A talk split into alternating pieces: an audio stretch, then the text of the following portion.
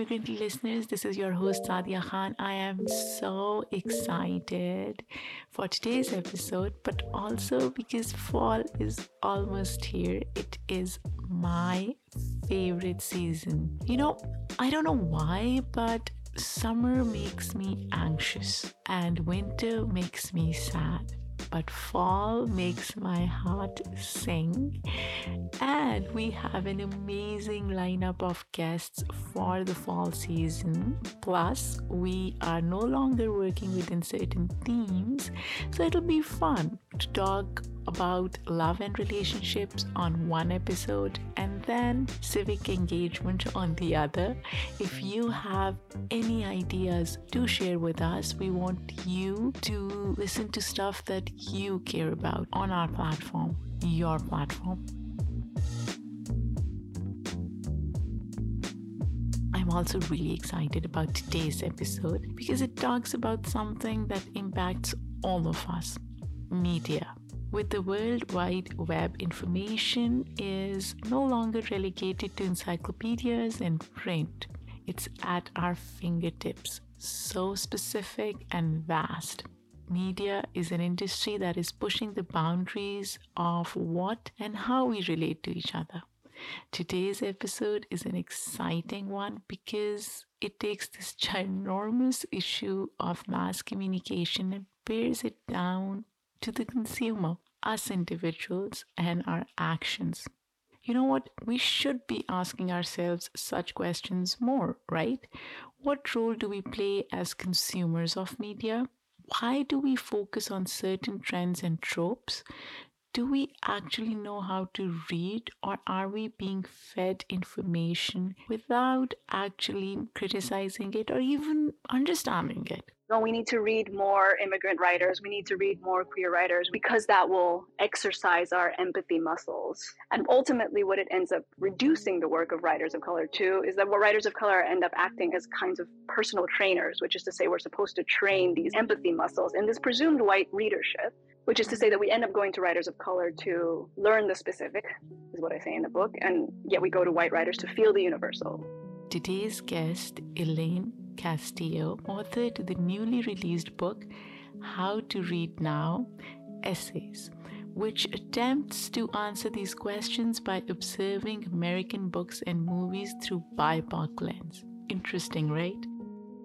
Elaine takes a close look at TV shows like The Watchmen and writings from Joan Didion to explore the politics of reading and how to read with intent born and raised in the San Francisco Bay Area, where she graduated from UC Berkeley and obtained her MA in Creative Life and Writing at the University of London, Elaine is a Filipino American.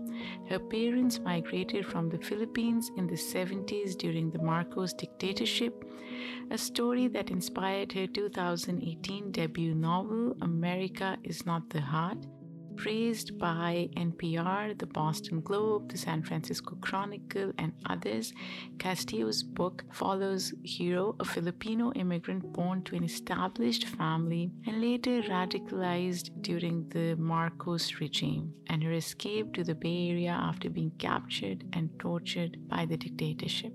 So let's get started.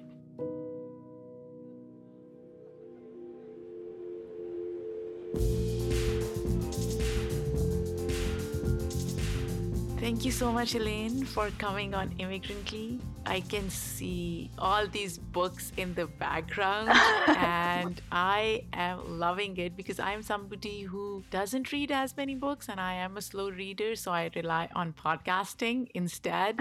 but I live vicariously through other writers and readers. Well, the most important part of that background is my dogs. yeah, know, yeah. Oh sleeping. my gosh. yes, we missed that. She's napping. She's very moody. Yeah, how can you miss her, right? so we'll get to your book, which is so good, How to Read Now. Oh, thank you. I have plenty of questions around that. But let's go back to your childhood. I was listening to a lot of interviews that you did, and I was fascinated by your story. Your dad instilled mm. love of reading in you, mm. and you were reading stuff at a very young age, which people would not even believe that you were, and you had a way around that to convince your teachers as to what you were reading and what you weren't.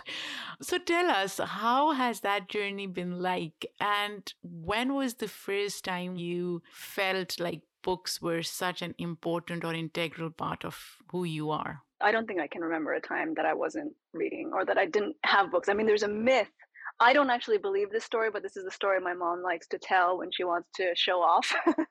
we were in a grocery checkout line. I was very young. I mean, according to my mom, I was two. That's not humanly possible. So I think he add a couple years to it anyway. But my mom insists that I was two. I mean, obviously, you can tell where I become a storyteller from. but she said that I was reading, I think, like Time or we know one of those grocery checkout magazines. Right, those trashy magazines. Or something like that. Yeah, like Time or Newsweek or something like that. You know, like um, sensational news. And and I was reading it or I had my nose in it and I think like a high school kid behind her asked my mom like is she really reading that? And I apparently overheard it, and this will tell you something about my personality. I overheard it and got so annoyed that my mom says I started reading aloud oh, from the oh. magazine. so that tells you that I was a real asshole even when I was young. but it's the kind of primordial story my mom likes to tell. My aunties and uncles used to say they never saw my face because at the dinner table there would be a plate here, and then in front of the plate, like a wall, would be a book. So they were like, "Well, we didn't know what you looked like until you were around ten or so. we never saw your face." You know what? That's such a great habit because it opens the world to an individual, right? You can transport to whatever place. Something that I wish I could instill in my kids because my husband is a great reader. He loves to read. He cannot even go to mm. sleep without reading. No, yeah. and I am somebody who's like, okay, give me podcasts that's where i yeah. get my information from. How has that journey been like for you elaine reading as a young child and then publishing your own book that manifestation? Mm. what was it like? Can you summarize it in a few sentences for us? Yeah i mean in a few sentences you'll find out that i'm not very good at summarizing. I'm a long form person. But yeah i talk a lot about it especially towards the beginning of the book about how my father was really the person who introduced me to books. Mm. He was such a huge reader. I mean, by the time that I was born, he was a security guard. My mom was a nurse. So it was like a very sort of typical working class Filipino family. But his background in the Philippines before I was born, because he was 54 by the time I was born. So he'd lived several other lives by the time I was born in California. He came from an upper middle class family. He was an orthopedic surgeon. So he had a kind of facility with reading in English and communicating in English and reading books in English that my mom, for example, didn't have, who grew up comparatively in poverty. So I think while I've always loved books, I've always been aware also that the gift of books was also one that was class inflected. You know, it was something that mm. was ultimately influenced by the fact that my father came from the class background that he came from and had the kind of facility with literacy, with books, that he wasn't intimidated by that world, ah. which is an enormous privilege. So I'm conscious that my reading life is a gift, it's an inheritance, it's a labor of love, but it's not untouched by political questions of class or of access. Because he was a surgeon and then a security guard, he was never like an English major. He was never a literature, you know, he had never gone through the kind of more humanities based pathways of how to become a reader. So he didn't teach me things like now you're learning 19th century English literature the way you would if you were an English major. Right. You know, it was never that. It was like now read James Joyce and now read Plato. And it was all so all over the place and it was so genreless and very personal, very idiosyncratic. I mean, ultimately, I think he was giving me his own biography in books, I think, a little bit. And what you said earlier about how books transport you. I mean, sometimes I'm a little hesitant around that idea, but now I think that potentially for my dad, because he felt so ultimately alienated, he really felt his life in America was in some way very much I think to him felt like one of exile. He never really considered America home. Mm. I think to some extent that might be true of him actually, less so of me. I think it might be truer of him that his reading life allowed him to be in a place other than America. In that sense, to give that kind of cultural inheritance to me in a way that was translatable in a way that is different from he couldn't give his hometown to me in the same way right? I mean i, I didn't grow up in ilocos i didn't grow up in Vigan. I would never have the day-to-day relationship with the place that he grew up in but i could have you know Thomas Mann which he loved. Right. So you're a second gen kid. You were born here given that your parents immigrated from the Philippines and your father never felt America was home, I have these feelings where there are days when I'm more American. And then there are days when I'm more Pakistani. And mm. I feel like I don't fit in anywhere anymore. Did that feeling of being a nomad transfer onto you, or are you firmly grounded in America being your home? I actually think both. I don't think there's a binary between those two, which is to say, I think certainly when I was younger, I felt he'd passed on a certain kind of outsider feeling, a kind of exilic feeling, which contributed to when we would read American literature and, you know, in the actual classes at school, and people would go, oh, okay, this is American literature. And I would read the books and this doesn't bear any resemblance to the America that I know. Right. You know, I grew up in what's now usually very pejoratively or with, in a kind of fear mongering way called a majority minority town. I mean, my town was majority Filipino, Vietnamese, Mexican, 60% of the population speak a language other than English. All the mayors that I grew up with are Filipino or Vietnamese Vietnamese. And that was my America, period. Right. So for me, I think on the one hand, I felt that kind of exilic relationship to America or a critical relationship to America ultimately that he passed on. But I don't think that because I felt that, that made me less American or that made me less grounded in America. I think that's a fully valid and grounded way to be American is to be highly critical of it. Absolutely. Feel dislocated in it, is to feel those ultimately diffuse, conflicted, ambivalent feelings to me, it doesn't feel like there's a binary between there. And because, you know, I grew up in a town where I was never the only Filipina in the class, I was never different or extraordinary in that way because of the community that I grew up in. Hmm. So that's been an enormous gift also because I didn't have whiteness as my reference hmm. within the community that I grew up in. Obviously, if you turn on the television, and I remember watching Beverly Hills 90210 or Baywatch and being like, California might as well be Mars. I don't, this is science fiction. I've never seen anyone like this. I don't recognize this California. So Star Trek made more sense to me. These are the voyages of the starship Enterprise. I love that, Elaine. And you're absolutely right. There is no one definition of being American or America. And the beauty of America is that every individual has so many different intersectionalities, right? Yeah. Whether it's cultural or ethnic, religious, national. And that's what makes Americans Americans. Fast forward to today, your book. I'm loving every oh, moment of it. And what I am so proud of is the fact that somebody was able to write this I think oh. we'd waited too long for someone to write something like this. It's beautifully done, but it's also casual and lighthearted. So it's like sitting down with a friend and analyzing a movie or a book. What motivated you to write this particular book and why now? Oh, well, first of all, thank you for the very kind words. And I have to say, you're exactly the kind of reader that when people are asking me advice to give to people, I actually am nowadays telling people to try to read more slowly. I'm trying to tell that to myself as well.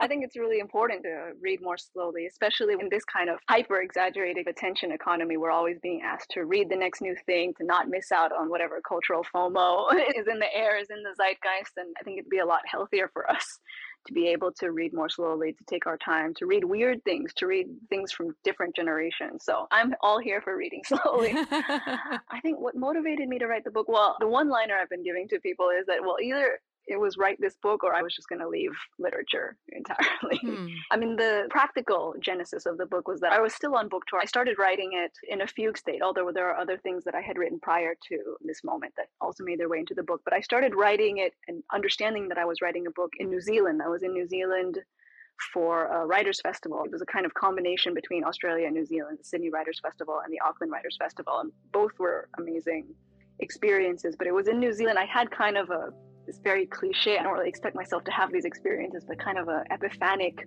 life or mind altering or expanding experience in another country. I was very anxious about it at the beginning. I was like, oh God, is this like eat, pray, love? What am I doing?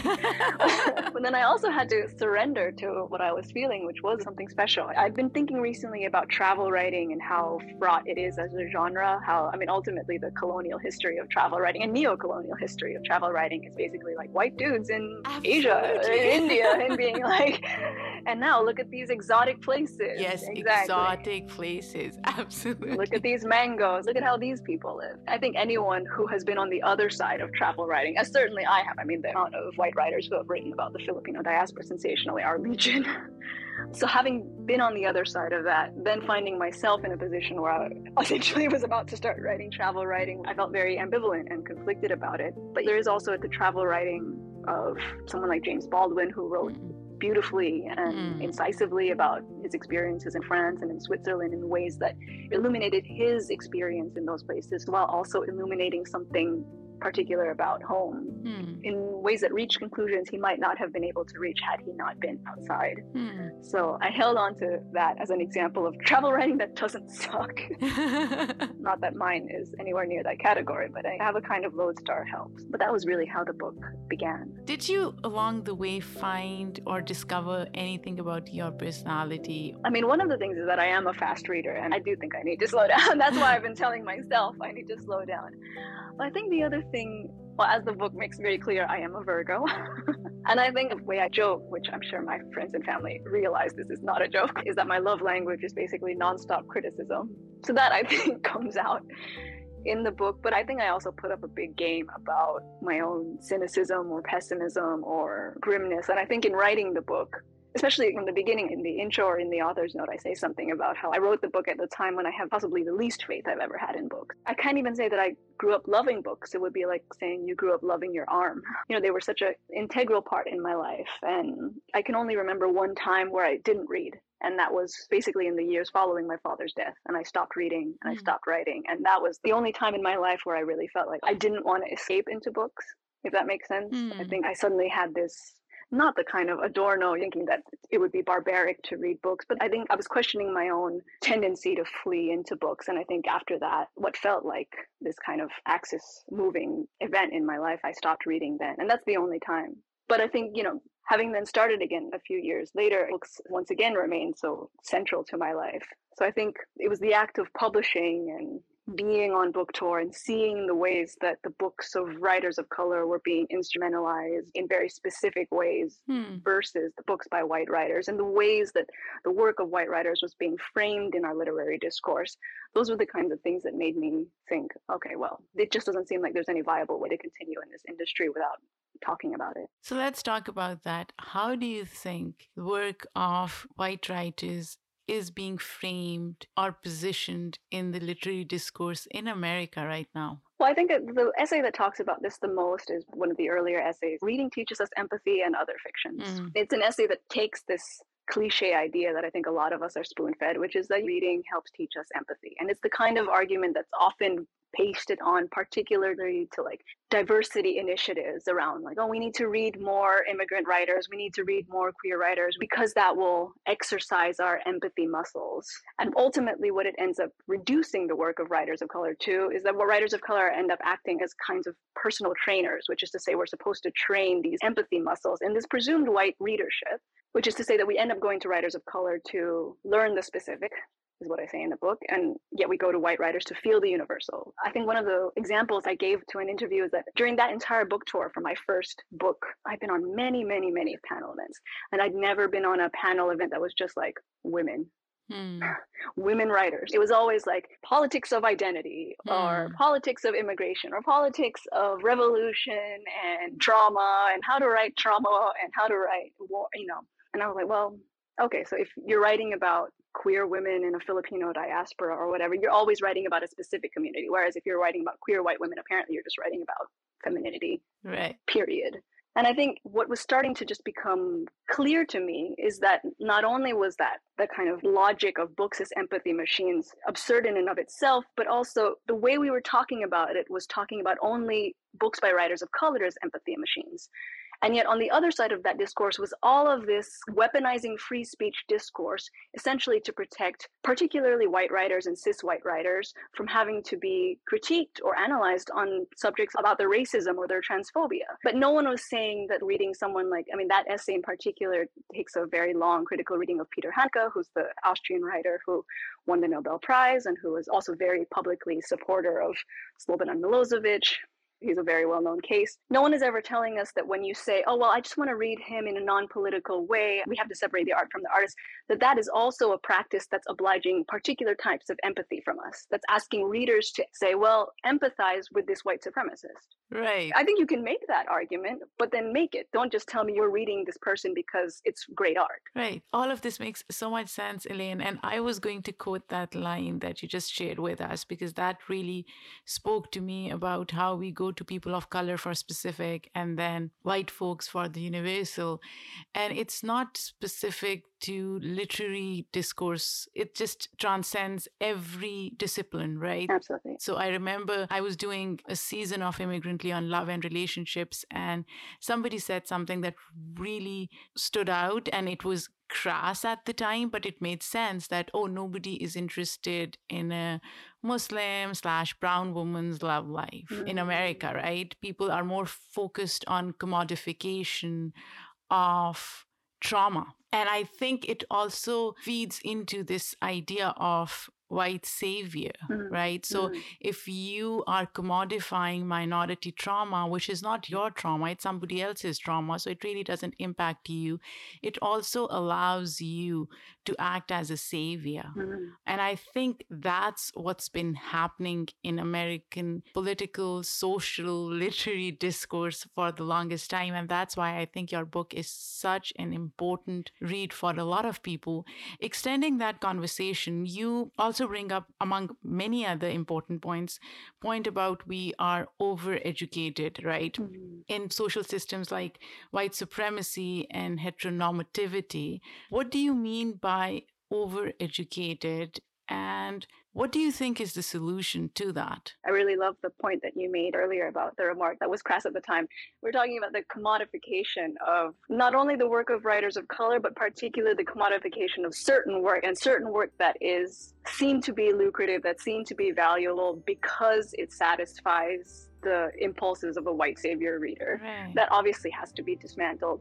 It also has to be dismantled because it reduces our ability to have nuance about what we write. Because I think the knee jerk response to that is we should just stop producing narratives of trauma then. But at the same time, there's many of us who do experience trauma who want to talk about the intersections between historical, political, mm intercommunal, inter-Asian conflicts and trauma in ways that have to be able to be parsed and understood by a critical readership that is not reading those stories in order to satisfy some white savior impulse in themselves. And that's not reading them to say, well, wow, really sucks to be you. Yeah. or wow, your story really made me feel something, as opposed to the kind of mutual vulnerability, mutual recognition that happens when you read a work of art that involves you, that engages you, that is not just asking you to be a tourist on a safari, but that's asking you to question well, how do politics and the self and being a woman in the community, being a queer person in the community,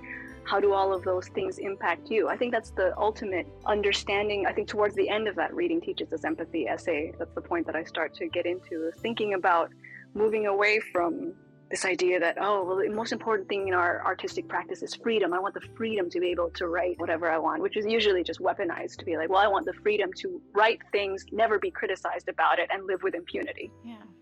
But to think about our artistic practices as ones that unearth places where we are interconnected where we're bonded with each other in ways that are often difficult often painful but can be revelatory going back to the trauma bit, I think it's also important to recognize that most of the times creatives of color are put in a situation where they know that the trauma that they share or the experiences that they share are rewarded versus their mundane life, right? Exactly. So, what I watch on Netflix or what my love life is like doesn't matter.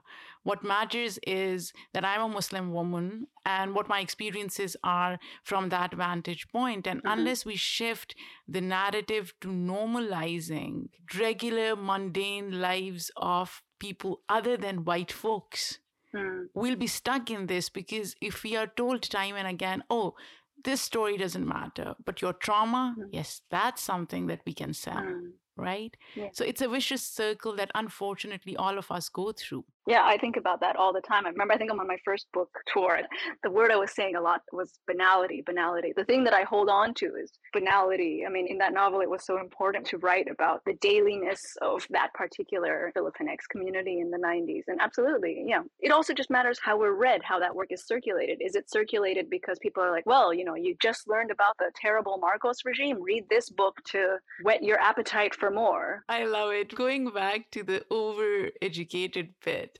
and I have my thoughts. So once you explain that, I'll share my thoughts on what I felt when I read that. Yeah, I mean, I think the way I frame it in the essay is that I think a lot of times the way that discourse is deployed is through the logic of ignorance, which is that, oh, just people just don't know, or people are just ignorant, and my grandma really is ignorant, or they came from another time and they were really ignorant. And we don't give any credit to the fact that white supremacy, heteropatriarchy, heteronormativity are very distinct educational systems. Hey. We're saturated in these economies. They were saturated in every TV show that kills off characters of color first in order to forward the main hetero narrative or kills off queer characters or has queer handmaidens at the side while the main hetero couple rides off into the sunset. All of these things are building our education. I think it's the same logic as why we don't think of reading the work of Peter Handke or the work of J.K. Mm. Rowling as obliging empathy from us Mm. for its own specific radical political use. I think a lot of times when we think about like radical political education, I think we're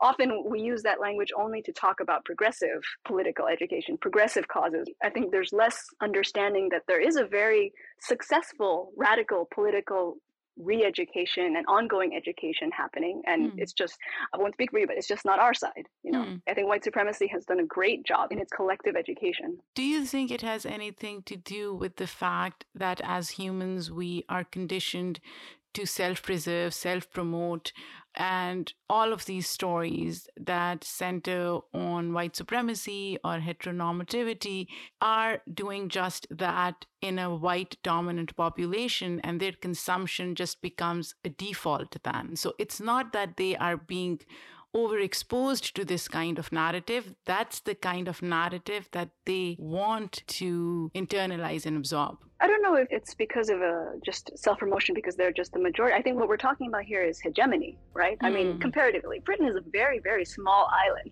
There is no reason Yeah. why such a huge swath of the world should have been colonized by Britain. And yet, when I go to Commonwealth countries and I see the Queen on money, Oh my gosh, mean- why? it's heavy. It's a heavy knowledge. I mean, it's been a joy to see all the recent Commonwealth countries just being like, peace out, bye, we're leaving. Why are we still obsessed with British monarchy who were looters and murderers and so much more? Why? Oh, we will derail the conversation if we start talking about. I mean, I did live in London for almost ten years. I think I talk about it a little bit in the book, so I have very strong feelings about. I mean, I have a lot of people I love in Britain also, but yeah, I have very strong feelings about the British Empire and its after effects, or the discontents, the half life of the British Empire, shall we say. But yeah, I mean, I think what we're talking about is hegemony, and I think we shouldn't discount the real effort that goes into hmm. reproducing those beliefs and reproducing those beliefs across the world. I mean, the sad thing about white supremacy is that it doesn't always necessarily need a white population to uphold it. I mean, white Yeah. supremacy is very alive in the Philippines through the colorism that exists, not just in the Philippines, obviously, in the entire diaspora, certainly in the diaspora that I grew up in. I mean, I was very aware that I was morena and that the beauty ideal within my larger community was someone who looked like my mom, who was much lighter skinned. The kind of practice of all like the dark skinned dudes in my family Yeah. all having lighter skin, that was very prevalent. Very similar to South Asian culture. Oh yeah, yeah, yeah, yeah. Absolutely, yeah. White supremacy is like one of those viruses that can keep replicating itself, gets Hmm. stronger as it replicates, finds different ways to survive. Elaine, I want to pivot a little and go back to specifics of literary discourse, not just in America, but generally speaking. In what ways do you think literary engagement is civic engagement? I mean, I can see that through your book, but I just wanted to get your thoughts on it. Well, I think that's why in the book I talk about how I come from it as a book reader, of course, because of my father, but because, you know, I also grew up watching a lot of television, watching a lot of movies, and also just being in the world. But ultimately, I wanted to talk about reading not just as a practice that was limited to the world of books. Hmm. You know, so that's why there are essays about X Men and the right. HBO show Watchmen. The mutants are very real, and they are among us. We can save this world. And there's essays about, you know, my experiences hiking in New Zealand and the ways that civic parks and national parks and the placards, there was a defaced mm. placard that I had seen in Queenstown that becomes the subject of an analysis about how we ask ourselves to read quote unquote natural landscapes that nevertheless have colonial history written in them. Mm. And comparing that in a sense to the climate issues, not just in California, I mean, obviously in the state that I grew up in, which I mean, we have a fire season now, but also, of course, the Philippines. Mm. I mean, the Philippines just very recently had an earthquake in the region where my father grew up and his hometown. And towns where people, my family live, have been affected. Some of the colonial architecture, which you know, is another that's another subject for debate, but has also been damaged in the wake of that earthquake. So I'm also thinking about the way it functions for me in a civic way. I'm also just thinking about how we engage with the world that we are living mm-hmm. in. And the reason I wanted to not focus only on books is because ultimately I don't come from a community of big readers. You know, besides my father, no one else was like a huge reader. And I think a lot of people also, rightly so, can feel intimidated by the world of reading. There can be sort of elitist or gatekeeping energy around mm. the literary world that can make someone who you know is working class or is not white or didn't have an english degree feel like it's not a place for them mm. so i wanted to make those people feel like this book was also speaking to them but i also wanted those people in my community to also not feel let off the hook. If i was right. saying well i'm critiquing books they're like well oh i don't read books so that's not part of me. I was like well you watch x-men right? Or you sometimes go hiking in parks right? So i think the whole issues around civic monuments and what they mean. I think in the essay, I talk about how I don't think reading brings us to books. I think books can bring us to reading, which is to say, reading is a critical practice, a way of engaging in the world, of being in the world. So, you bring up an important point that this goes beyond reading. How are you intentional about consumption of information? I don't think I'm free from the pitfalls of consumption in the kind of attention economy. I don't think I'm free from the pitfalls that we all fall into. I mean, I'm mm. watching the same TV shows. I mean, yes, I have my Virgo hat on and it doesn't turn off ever. I mean, if we start talking about Bridgerton or the Persuasion adaptation, we'll be here, we'll, we'll be here for another two hours. You know, it's so interesting you bring up that, Elaine, because I feel I'm hyper aware when I'm watching yeah. to the point where everybody else in my family is like, just chill, just watch it yeah, for yeah, the fun of it. But I cannot, I cannot disengage or divorce myself from those feelings. And I think I can see that happening to you as well. that absolutely happens to me. But I think what I hopefully want to convey also is that that criticism or having that critical eye on doesn't preclude us from the absolute joys and sensual pleasures and emotional pleasures and opulence of art and of enjoying art. And I think certainly that's true for me. I mean, I definitely, to paraphrase the critic Sara Ahmed's phrase, feminist killjoys, I mean, I definitely have been that in my family I accept that role wholeheartedly. And maybe this goes back to the idea that I don't believe in that kind of separating the art from the artist cliche. I don't think that because I criticize a work of art for doing something that then precludes me entirely from enjoying it sometimes. I mean, sometimes it does. Sometimes I'll watch something. Usually I'm the person who watches something like, this is just terrible, y'all. It's not even, it's not even, a, it doesn't even get to the point of being a thorough critique. I was just like, this is boring. This is not beautiful. I won't say which shows. I mean, you can probably again. But then there's plenty of shows where I'll go, okay, well, politically, all of this is trash. Hmm. That particular bit is delightful. And it's not necessarily a pick and choose situation. I think that's just the complexity of being a person in any age. It's also the complexity that I think we, in some way, owe to art. Yeah. You know, art demands that of us. I think any piece of art, great art or otherwise, asks us to live in its complexity. So the least we can do is to live up to that. It's a compliment to the art to be able to have all of those feelings for it, as opposed to being like, well, this was mid, I'm leaving. I am curious, and if you're not comfortable, you don't have to. But is there a particular show that you recently watched and you were like, this is trash? Oh, oh, I'm gonna get in trouble. I'm gonna get in trouble. Well, I mean, I have not finished the Persuasion adaptation because two minutes of it and I was screaming. Persuasion is my favorite Jane Austen, and I have been screaming to people that the current adaptation of Persuasion is Earth Sign Erasure. Just because for me, firmly, I've been telling people recently, Anne Elliot is an Earth sign. She's a Capricorn, a Taurus, or a Virgo. She is not a water sign or a fire sign or whatever this adaptation is trying to make us believe. We need sensible, repressed people representation. I'm saying this as someone who considers herself a sensible, repressed person. I was like, you can't take this from us. I love it. I didn't even try to watch it. I'm like, I'm not going there. But in the end, I normally ask my guests to define America in a word or a sentence, but with you, I want to tweak this a little and I want to talk about something that I have spoken a lot on my podcasts, but I've never, I think, asked a guest the American dream. Does it even exist?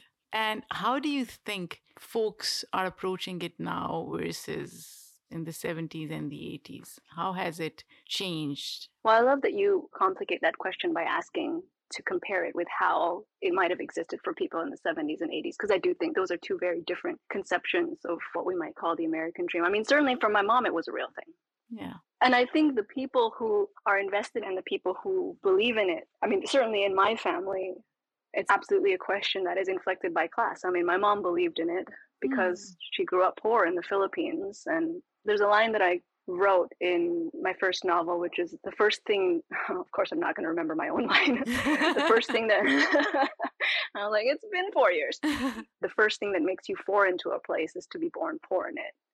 And I think that line applied to my mom for sure. I think she felt very early on that her poverty already de facto made her foreign to the country that she was living in. And for lots of women in her generation and for lots of women that she knew of, the idea I mean, where does this idea get put mm. into her head? Obviously, the legacy of American colonialism in the Philippines that says, well, come and be a nurse and ultimately bulk up this overseas workforce that our entire medical system is based on.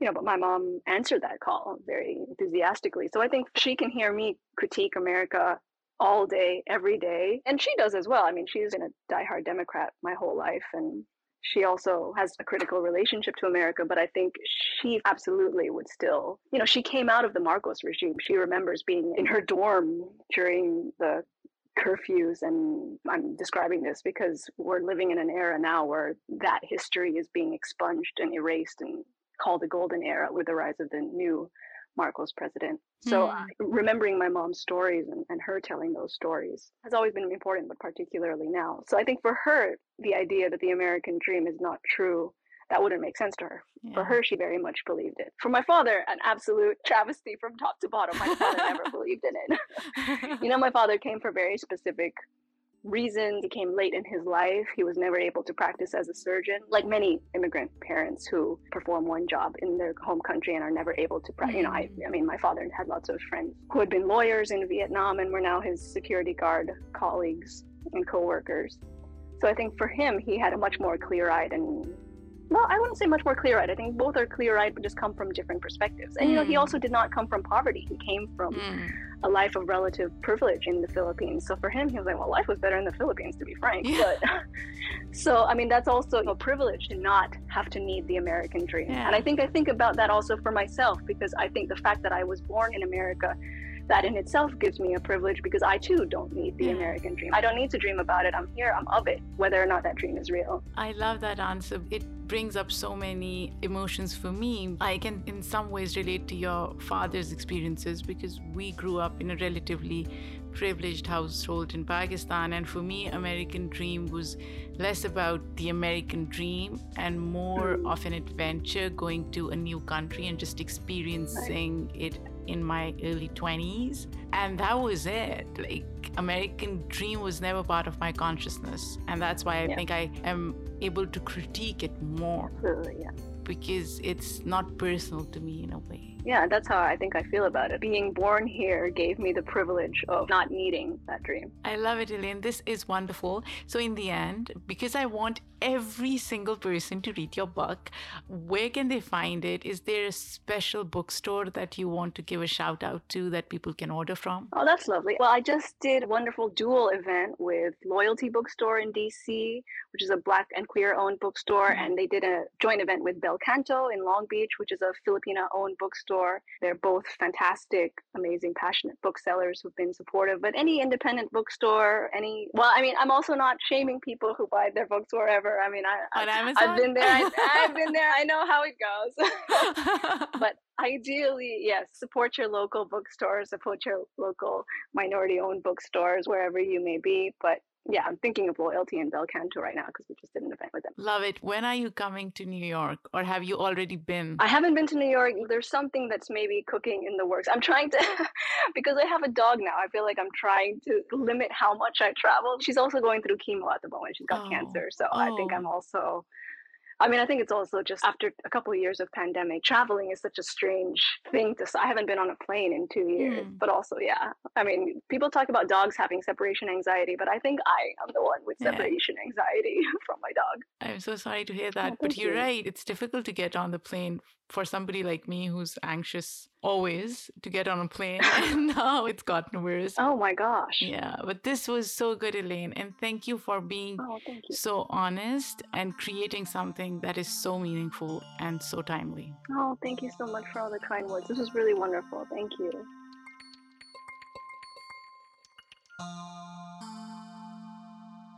You know what elaine's book how to read now is my favorite book because as I was reading it, I felt as if somebody had synthesized my thoughts and put them on a piece of paper. If you haven't read this book, you're missing out on something very important, timely, and a great read. This episode was produced by me, Saadia Khan, written by Ashley Lanuza and me, editorial review by Yudi Li, and our editor is Manni Simone. We are waiting for you guys to send us some interesting ideas for our upcoming episodes. So do share your ideas. You can follow us on Instagram at immigrantlypod and Twitter at immigrantly underscore pod. And please, if you like Immigrantly, if you like the stories we are telling, subscribe to our Patreon for as low as $5 a month. Guys, come on. It's just one Starbucks coffee. Try helping us because that's how we sustain this podcast. Take care until next time.